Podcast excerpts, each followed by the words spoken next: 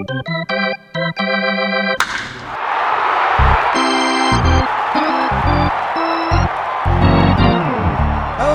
everybody, and welcome to One Flew Over the Shorebird's Nest, the Delmarva Shorebirds podcast. My name is Will DeBoer, Director of Broadcasting and Communications for your Shorebirds. Welcome to month three of this season's podcast. A little bit later, we'll have a real treat for you a truly insightful conversation with one of the architects of Birdland's minor league breakthrough, Orioles Director of Pitching, Chris Holt. The Chris Holt interview will come in just a few minutes. Before that, we've got new business, our call of the week, and after that, fan shots. We begin, as always, with new business.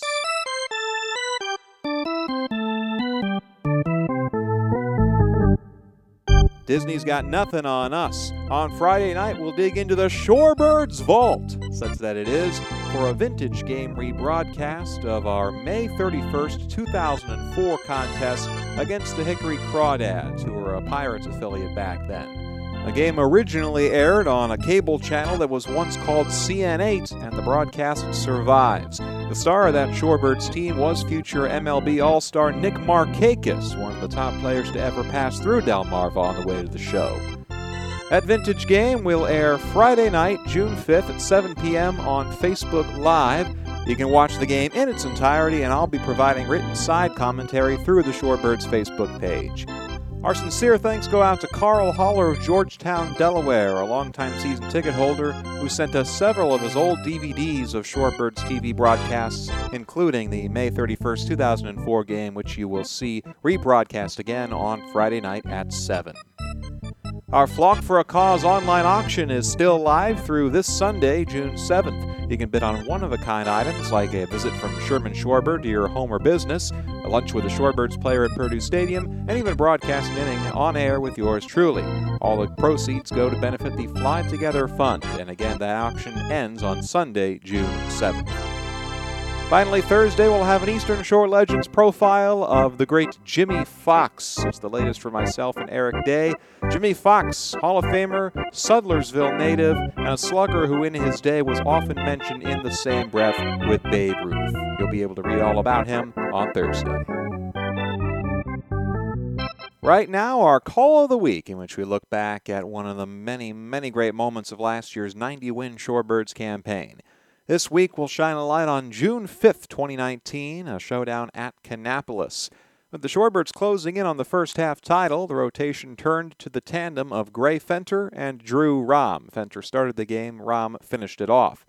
Early RBIs from Adam Hall and Doran Turchin put Delmarva up 2 zip.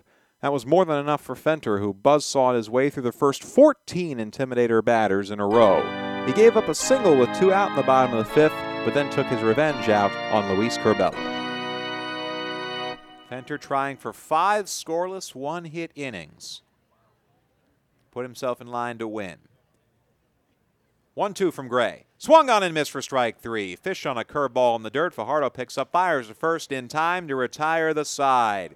Gray Fenter, 14 in a row, retire to start the night. He sits down Curbelo after a two out single and Gray Fenter. A black mark tonight for Kannapolis. In the next inning, Fenter handed the baton off to Drew Rom, who scattered three singles over his four scoreless innings to emphatically slam the door. 2 1 from Rom. Rolled towards second. Torres scoops it up, flicks to first, in time, and the ball game is over. One night after getting shut out, the Shorebirds turn the tables. They blank the Kannapolis Intimidators 3 to nothing for their eighth team shutout of the year. Most importantly, they win their 12th series out of 17. Most importantly, they shrink the magic number to six. And the Delmarva Shorebirds are headed back to Arthur W with the Northern Division title in their grasp. Delmarva would wrap up the division title just one week later. 2019 was a comeback season for Fenter, who had Tommy John reconstructive elbow surgery back in 2016. Fenter went 8 and 2 with a team leading 181 ERA and 123 strikeouts over 94 and a third innings. 19-year-old Rom was no slouch himself. He went 6 and 3 with a 2.93 ERA and struck out 122 batters over 95 and a third innings. Fenter and Rom were two of five Shorebird starters with 100 or more strikeouts, joining Grayson Rodriguez, Nick Vespi, and Ryan Wilson. We now present this week's One Flew Over feature interview with Chris Holt, the Orioles director of pitching. Holt was promoted to the brand new position in November. In it, he oversees development of every pitcher in the Baltimore system, major or minor leagues. Before that, Holt was the Orioles minor league pitching coordinator, a position he took when he followed Mike Elias from Houston to the O's in late 2018. In his first season in charge, the entire Oriole minor league pitching corps went through a resurgence. The Shorebirds set a South Atlantic League record with 1,389 strikeouts and led minor league baseball with 20 shutouts. Aberdeen and the Gulf Coast League Orioles had the two lowest ERAs in all of minor league baseball, and Bowie made it to the Eastern League Championship Series on the back of its rotation. Working behind the scenes in all those locales was Holt. Joining us from Portland, Maine, it is Chris Holt, Orioles Director of Pitching. Uh, Chris, uh, how you doing? Thanks for joining us.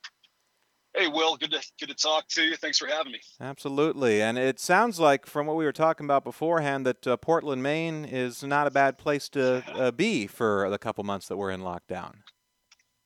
Portland's been great. It's uh, you know if there's going to be any place to be stuck, I mean, in terms of uh, food options and, and curbside and pickup and just uh, just the overall vibe up here has been very good. Um, so it's you know this thing's been tough on everybody, but as far as being the being in the right place, I feel like I, I wouldn't want to be anywhere else than where I'm at here in Portland. And a great baseball town too. You were telling me that you've actually played uh, where the Sea Dogs play uh, in, in, a past life. Yeah, that was uh, that was years ago. Will um, back in uh, back in '90, I believe '95, '96, '97, I played uh, high school ball here in Portland. And uh, when I went to Deering High School, we played our home games at Hadlock Field. Uh, and then uh, so did Portland High School. So whenever we would match up with Portland High at Hadlock, it was uh, kind of bragging rights for whose whose field is this really you know so it was a, a, really nice yard then they've made nice improvements and i've heard nothing but good things from our guys in bowie who have played there uh, i spent a series with them in portland last summer and i got to experience uh, what they do here at the yard. It's it's great. Um, it's a great great town. I know the coaching staff and players that have been here really love it. Yeah, and when you were growing up there, they were a uh, Marlins affiliate instead of a Red Sox. Uh, do you remember getting to see any of uh, their top prospects pass, pass through Portland? Yeah, that's a great question. I actually we used to go to a bunch of games, and uh, we saw that first wave come through. Charles Johnson and Josh Beckett and uh, AJ Burnett um, I think Kevin Millar was on one of those teams and Josh Booty. Like these are some names from the past, but yeah, we saw a lot of those waves of guys come through and some really, really good pitching coming through. We also saw a lot of the Bowie Bay Sox that came up during that time. So I remember mm-hmm. Armando Benitez. We used to sit behind the first base dugout. You could hear his fastball from two, three rows back behind the first base dugout. So I know that uh, my friend and I used to try to go every time Bowie was in town so we could see if Benitez was pitching. Oh, I can imagine just uh, seeing those guys pass through and, and thinking to yourself, "Hey, that that could be us someday."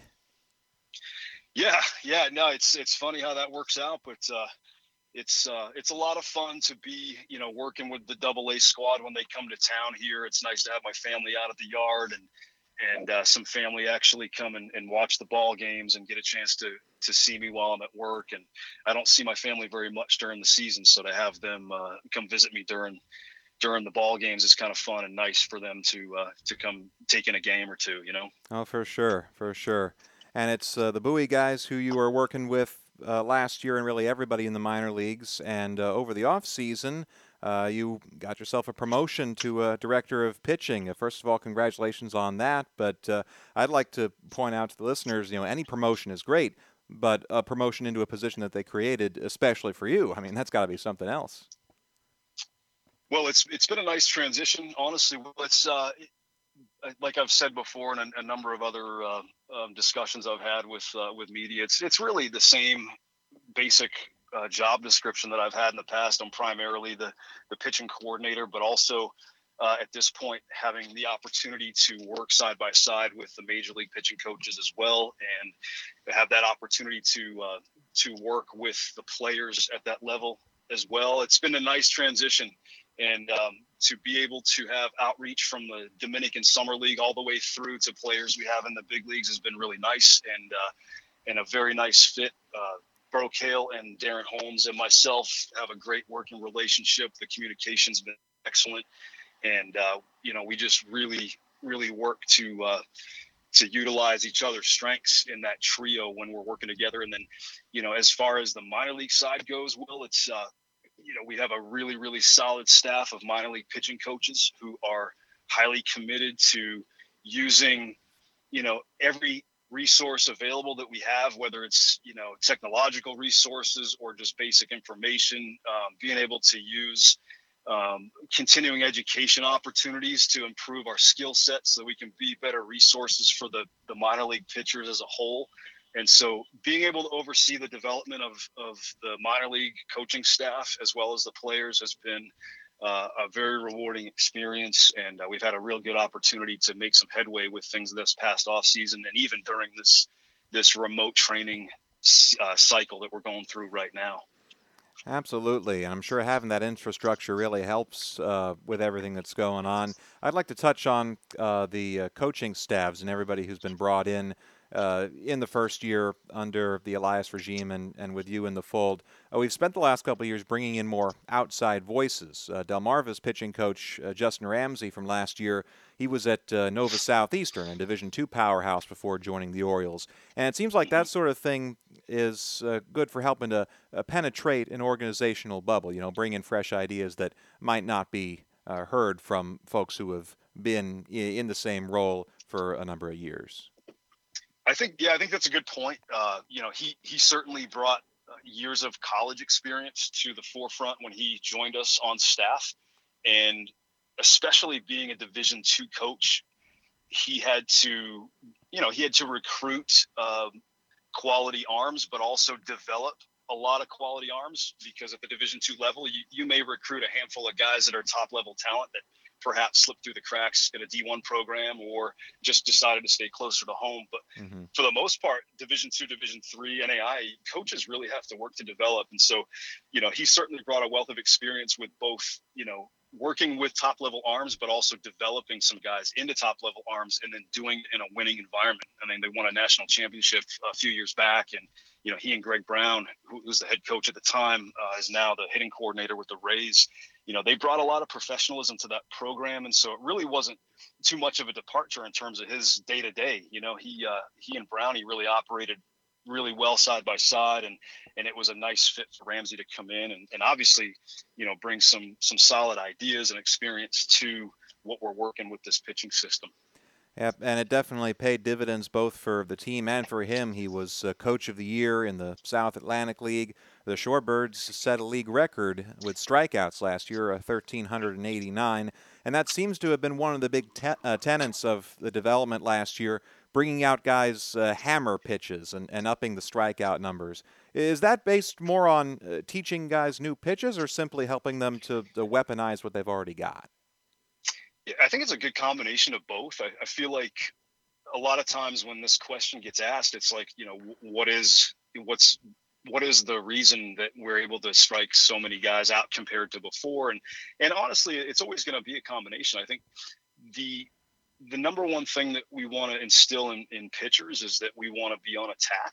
And so just being on attack with kind of average weapons um, is something that is marginally effective. So at the same time, we're working to improve our stuff, but then attack with it. And and the intent to strike guys out is is very important. The goal of of working to to create swing and miss, and and then also develop the pitches that create swing and miss out of the zone is is certainly a piece of what we're working. And I think that that's across the game right now. So it's nothing terribly new or, or secretive or special. It's really just setting that goal for the pitchers and then letting them know they have the ability to do this instead of just kind of trying to spot up and pitch to contact and, and the things that maybe traditionally in the past were uh, a little more effective when the strike zone was a little different. And at this point, we're just working to take advantage of where the game has evolved to. Yeah, I mean, it's certainly, it seems to be, you know, you're not trying to force a square peg into a round hole and vice versa. And there are so many different ways to be a strikeout pitcher. I think of a couple of the guys yeah. we've had in Delmarva the last few years. You got Grayson Rodriguez, who's got uh, gas and, and can blow guys away. But you've also got uh, crafty lefty like Zach Lowther, who piled up insane strikeout numbers and, and had a fastball that was barely touching 90. Yeah, so the yeah the differences are pretty uh, interesting there, and, and again, it, it does prove the point that there there are a number of different ways to be effective as a pitcher in the big leagues or in professional baseball in general. I think that each guy has a recipe that's unique to him based on his stuff and his delivery and his ability to command his pitches. And so I think that the safe thing to assume here is that as an organization, we are working to maximize and optimize the individual based on his strengths and the strengths that we're working to also build through development. And again, it's like there there is no one secret or recipe. It's like really working to have the player understand how he best can do what he does and then bring those strengths to his attention and let him build off of those. Mm-hmm. It's all about working uh, with what he's got and what you've got and what the numbers are spitting out. And one of the big things uh, I would guess uh, played into the Orioles' uh, development last year in the minor leagues was the ability to take those numbers uh, out and bring them into the real world. Uh, what have you found are some of the best ways to help your pitchers make that connection between what they're seeing on, on some of the advanced cameras and technology and, and applying that to an actual real say fourth inning uh, man first situation?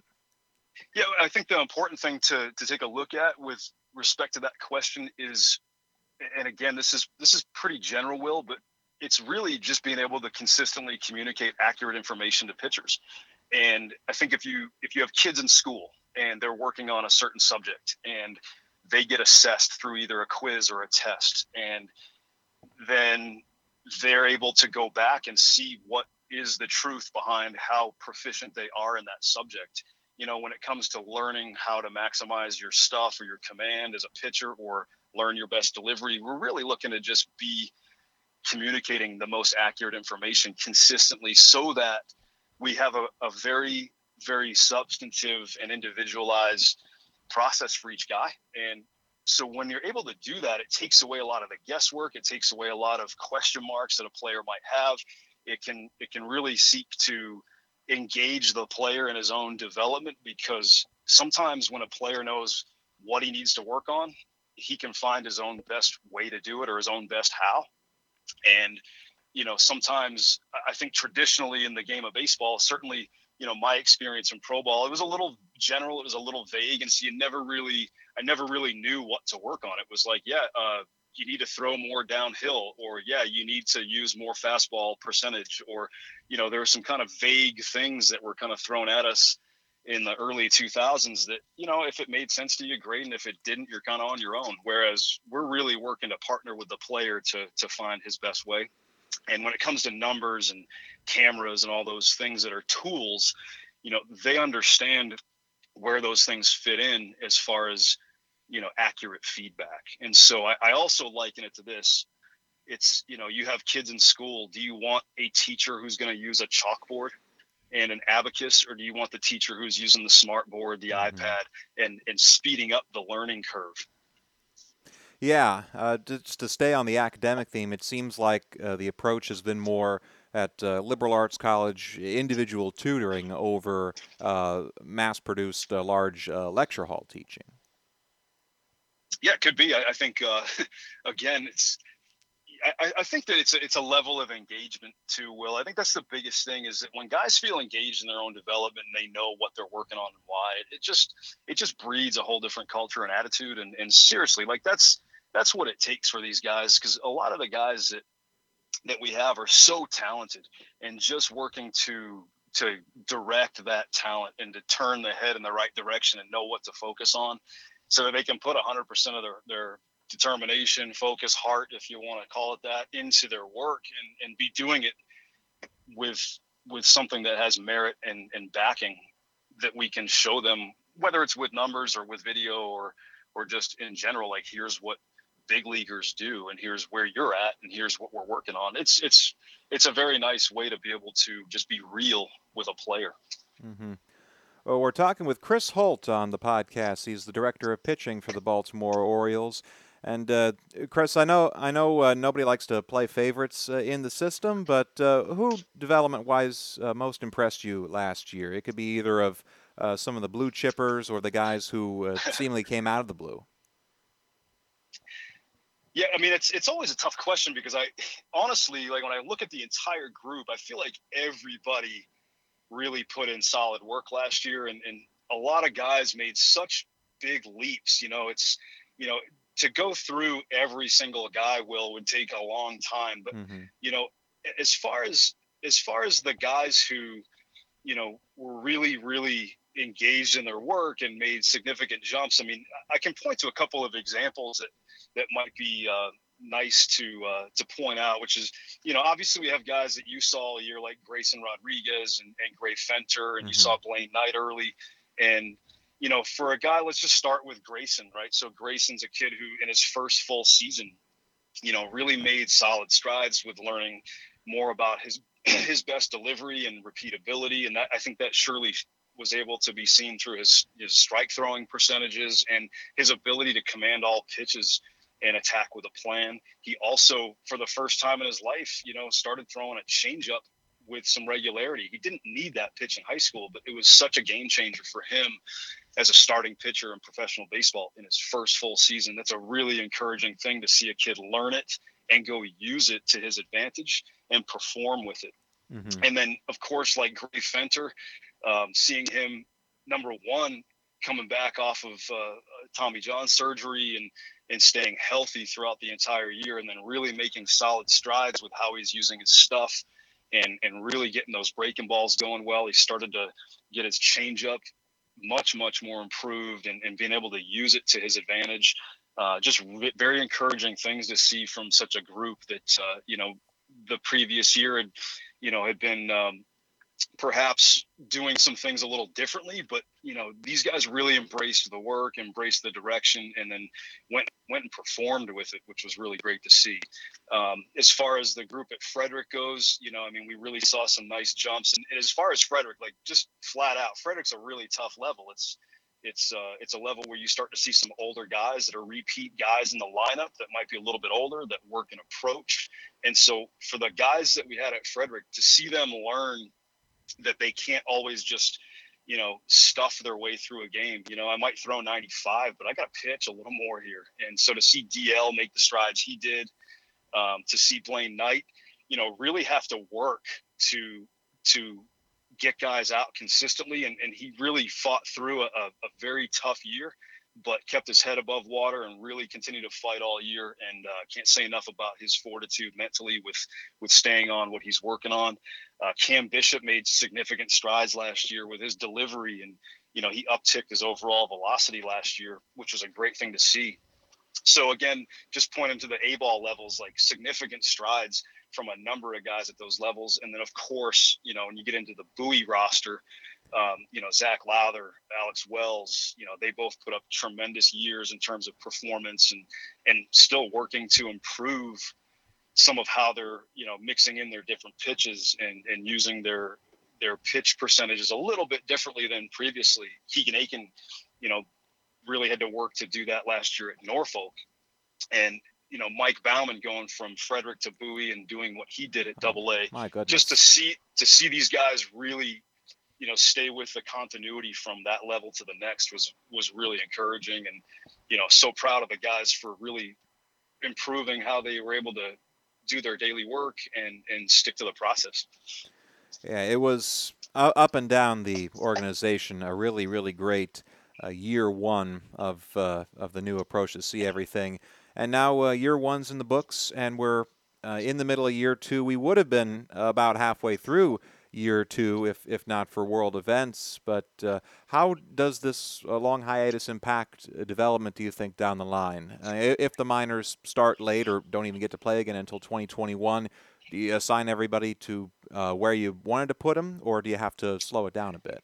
Yeah, those are those are questions that will remain to be seen. Will it's really I think I'd like to highlight the important thing here, which is we haven't stopped. You know, as soon as we left Florida. The minor league camp broke out of Florida, I think March 13th and 14th. Some guys, it took them a few extra days to get home from driving or had to wait around to fly out. But, you know, since about March 20th, 21st, you know, by the time those guys all got home, we were able to, you know, write up a training, a two month training plan that basically sought to kind of keep them on a gradual buildup and also keep their overall work capacity steady so that they didn't detrain but also didn't overdo any work at home mm-hmm. and so the one thing i'll say across the board with the players the coaches from from the dsl through the big leagues is everybody's been doing work you know and everyone's been using this time and trying to make the most of the time that they do have and so developmentally you know we have started to use this time almost as a secondary offseason to approach development work, development goals, whether it's delivery work or improving pitches or spins. Uh, some guys will start to bite off on a, a velocity development program here in the near future if we're going to be delayed any further so that they can get some more high intensity work. So overall, it's like, yes, it would be great to be seeing guys out on field playing games right now. I think we're all missing baseball. But as far as this downtime goes, we have been using this time to the, the most of our advantage as, as much as we possibly can. And each pitching coach in the organization has had a group of players that they stay in constant contact with on a weekly basis to oversee the training and to oversee kind of the workload that's going on.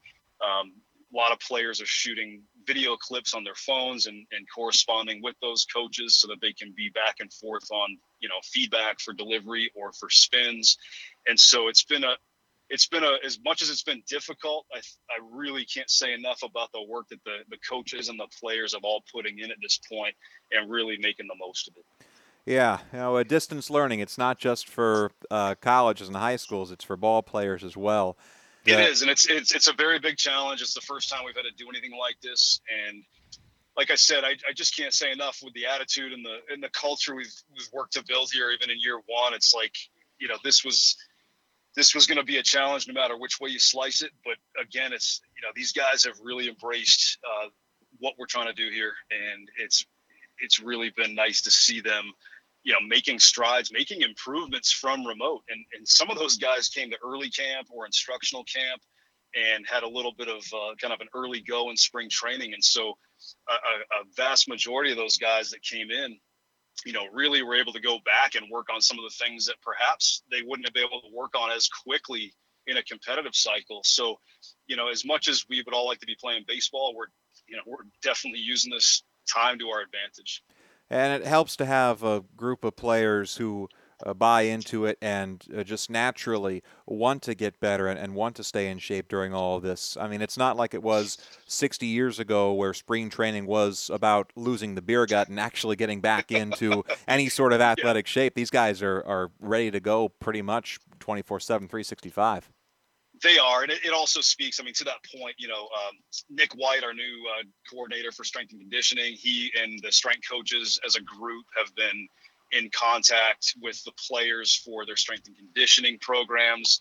Matt Blood, our, our director of player development, has been nonstop with both, you know, keeping players engaged on Zoom calls and, and doing different, you know, uh, development related Zoom topics. Our our uh, mental skills coordinator, Catherine Rowe, has been holding weekly sessions on Zoom for mental skills work.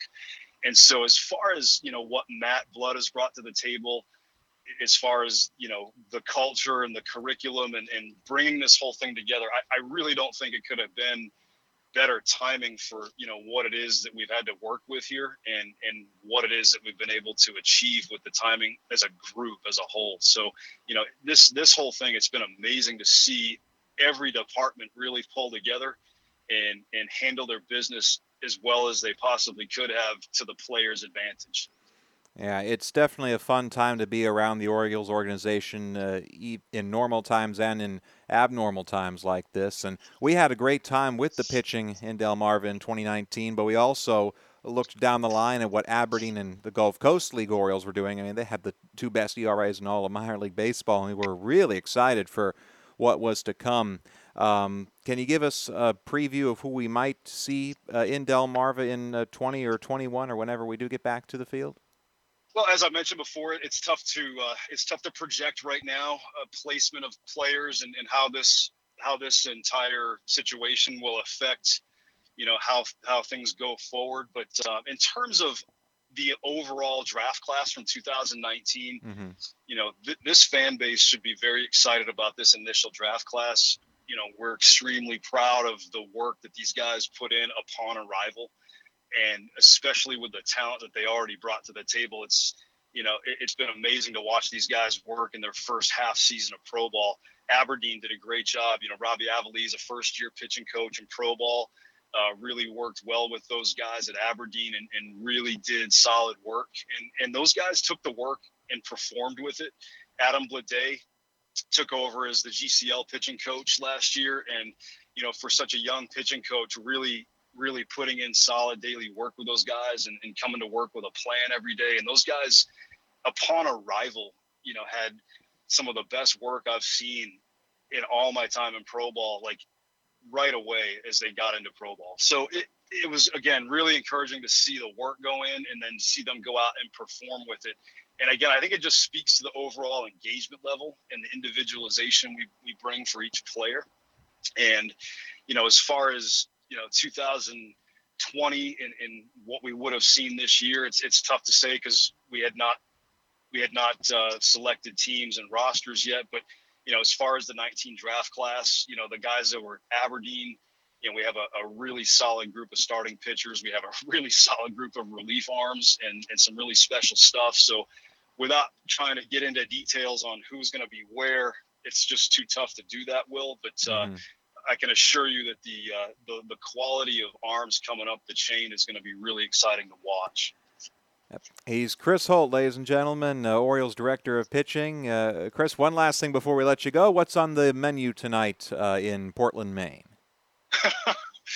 well, you know what? I, I, think we might be doing breakfast for dinner tonight. Uh, you know, my, my wife has some things that she really is is spe- highly specialized for dinner, but I think she's going to take the night off. I, am probably looking at doing like a Holt family omelet station. Um, we have a local bakery that uh, bakes their own sourdough bagels, and so we've got some of those frozen. So we might have to fire up some of those guys and, and do a breakfast for dinner tonight. How about it? I'm getting hungry just thinking about it.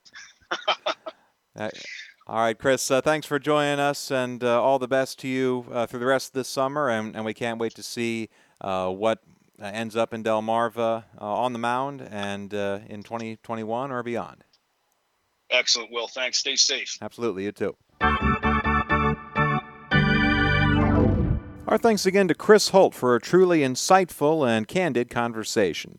You can follow him on Twitter at Chris Holt20. There's also a new Orioles player development account that you can follow at O's Player Dev. That's O S Player D E V.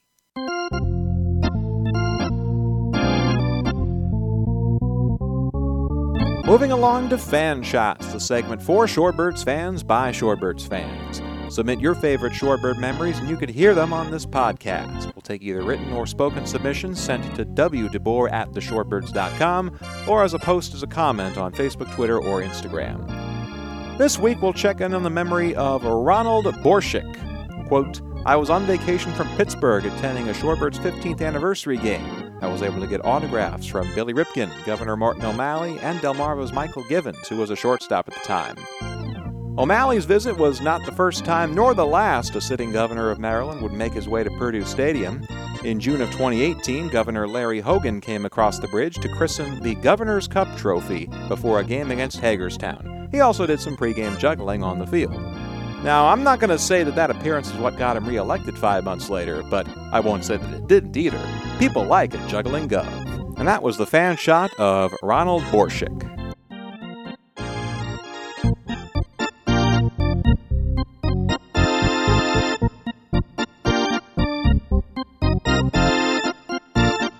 That will do it for another episode of One Flew Over the Shorebird's Nest. Don't forget to like, subscribe, and leave a five star review of the podcast. We're hosted on Anchor.fm, also available on Apple and Spotify. Keep up with the Shorebirds online. Visit theshorebirds.com or give us a follow on Facebook, Twitter, and Instagram. You can follow me on Twitter at Will DeBoer. Our guest, Chris Holt, is at Chris Holt20, and the Orioles player development account is at O's Player Dev. We'll be back next week with an all new episode featuring 2019 Shorebirds closer and current Detroit Tigers farmhand Ruben Garcia. New episodes are available both during this hiatus and whenever we get back to baseball. Until then, this is Will DeBoer saying stay healthy, stay safe, and may all your favorite bands stay together. You've been listening to One Flew Over the Shorebird's Nest, the Delmarva Shorebirds podcast. So long, everybody. This has been a production of the Delmarva Shorebirds Baseball Club, Class A affiliate of the Baltimore Orioles.